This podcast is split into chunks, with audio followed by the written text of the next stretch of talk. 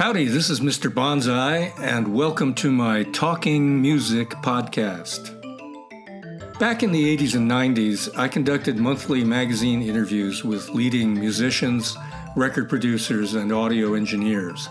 Although the audio was not intended for broadcast at that time, today it is an engaging record of historic flavor, colorful and informal, a sonic time machine, if you will. Here are some highlights from my Talking Music podcast series.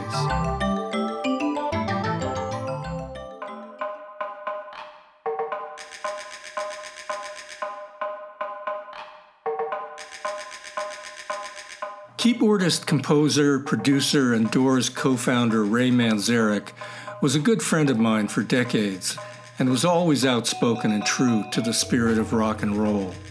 Here's a clip from our meeting at his home studio in 1997.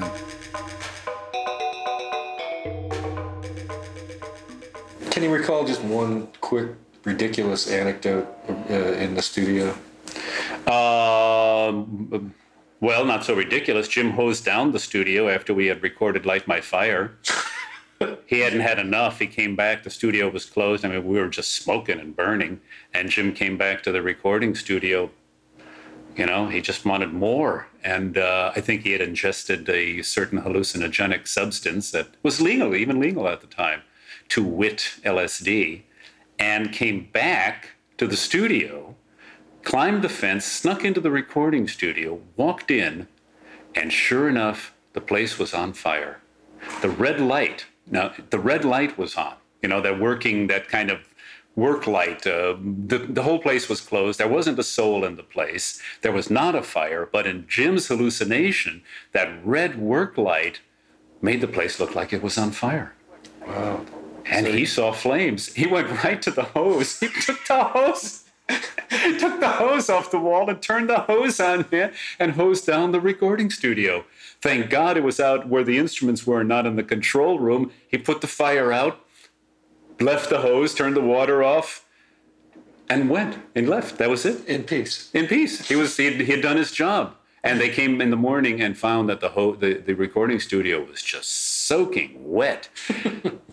and they just started cleaning the studio up. Uh, called Paul Rothchild, our producer, and Bruce Botnick. Rothchild went down. Uh, um, and uh, the owner of the studio said to him, "You know, this hodio, this studio was hosed down last night." And Rothchild said, "I don't know anything about it. I don't know who could have done such a thing." And then the clue, he said, the owner of the studio said, "Oh yeah, whose boot is this?" Jim had left behind a piece of telltale evidence, his boot.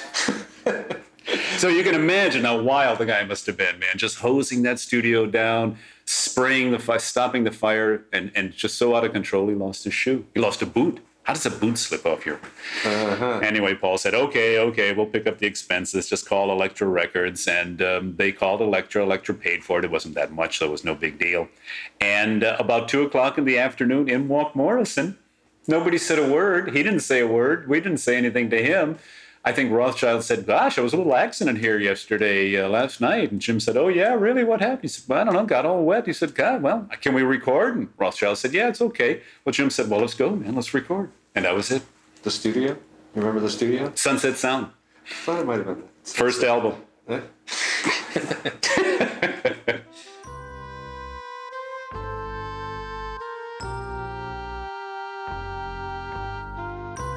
Phil Ramone got an early start in music as a three year old child prodigy violinist who entered Juilliard at 13, but goofed off with his jazz pals and started recording some new sounds at home. By the time he was 21, he was engineering for Burt Bacharach and Hal David, Quincy Jones, Leiber and Stoller, Neil Diamond, and Doc Pomus. Ramone became an engineer absolutely in control of his sound as well as a producer with the creative powers and simpatico to make the sessions push into peak performance. Here's a phoner with Mr. Ramone from 1993. The, the availability of the technology now is so superior to anything we've ever had.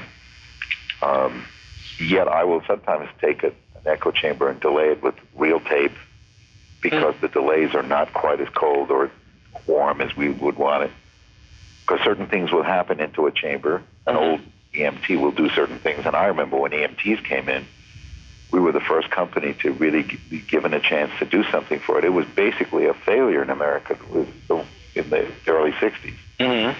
And I found by delaying it and working with tape machines into it and out of it, I that was considered the coldest metallic sound ever heard on, on in music.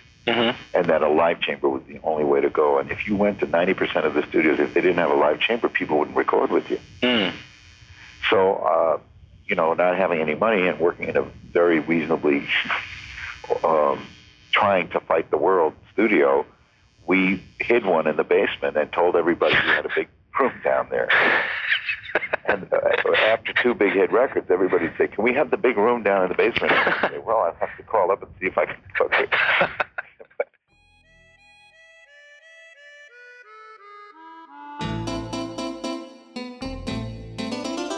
The music of the Beach Boys is American mythology, an endless summer enjoyed around the world. The gifted hero of this saga is composer, producer, and vocal mastermind Brian Wilson.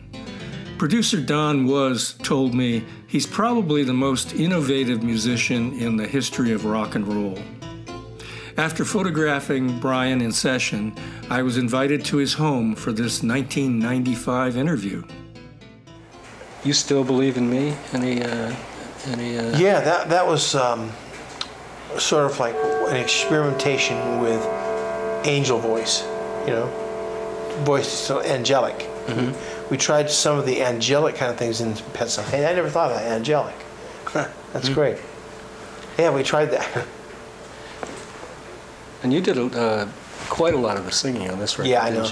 That basically was my album, but Mike did really good on his stuff too. That's not me. His voice was like really there, out there somewhere, you know. Mm-hmm. I mean, he gets in there and he cuts. You know, he cuts right through. You know, really does. That's not me. Oh, that's Mike Love. Yeah, I was just talking about that. It's really very, very special song. I think very, very special cut because it, it shows his positivity. You know, the way he shines through.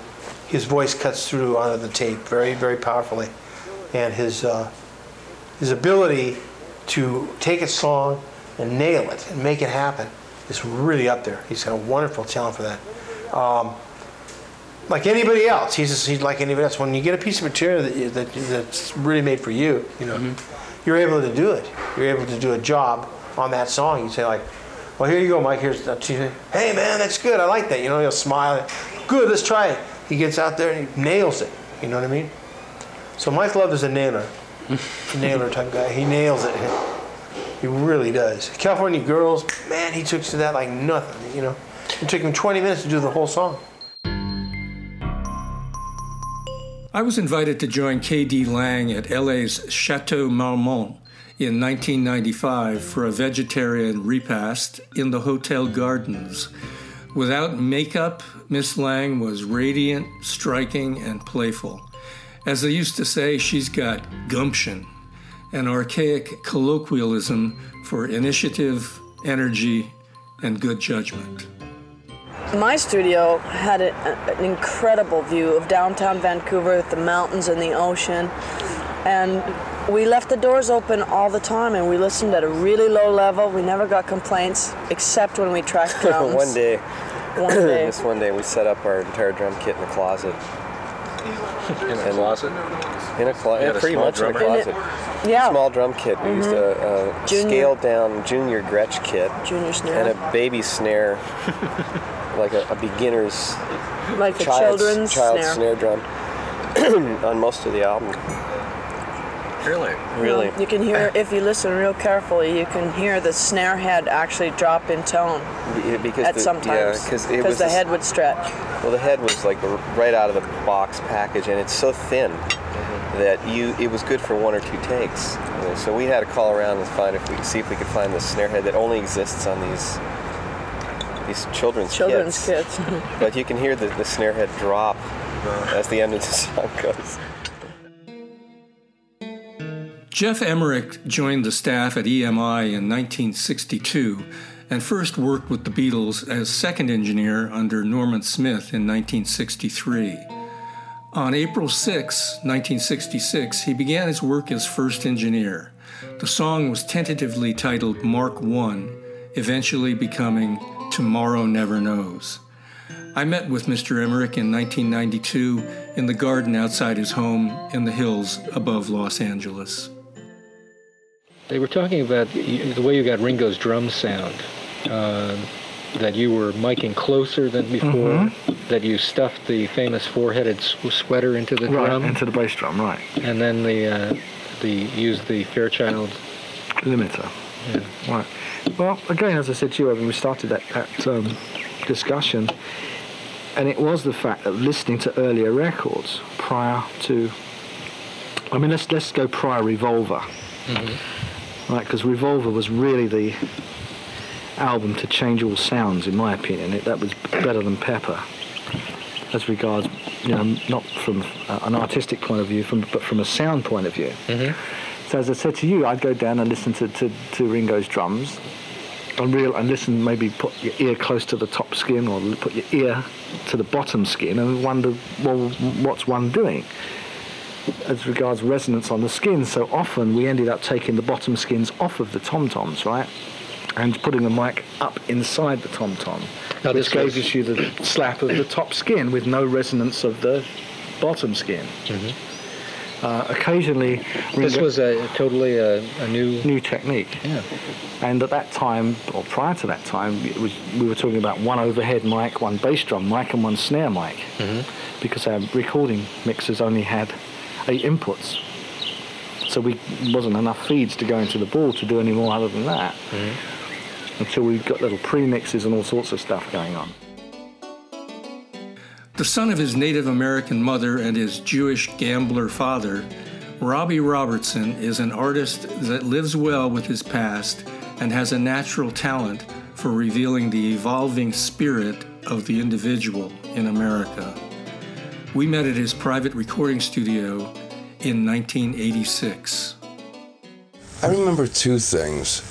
I remember very, very young this um, this um, music that my mother was particularly interested in. And it was just out of the big band era and everything. But a part of it that she really liked, she liked boogie woogie. Um, you know, it sounds silly, you know, but at one time it was like uh, outrageous pop music, I guess, boogie, you know, mm-hmm. and the feel of it. And I remember being, you know, one of my youngest things that it affected me in a way, like it just caught my attention, the feel of it, much more so than other things. Then, my first experience probably with instruments and thinking about a direct contact of music was that her relatives, also Indians, you know, they all play something, you know, and when my uncles and cousins and things would come and visit, one guy played a mandolin, another guy played a guitar, you know, somebody always played something and could do something in music.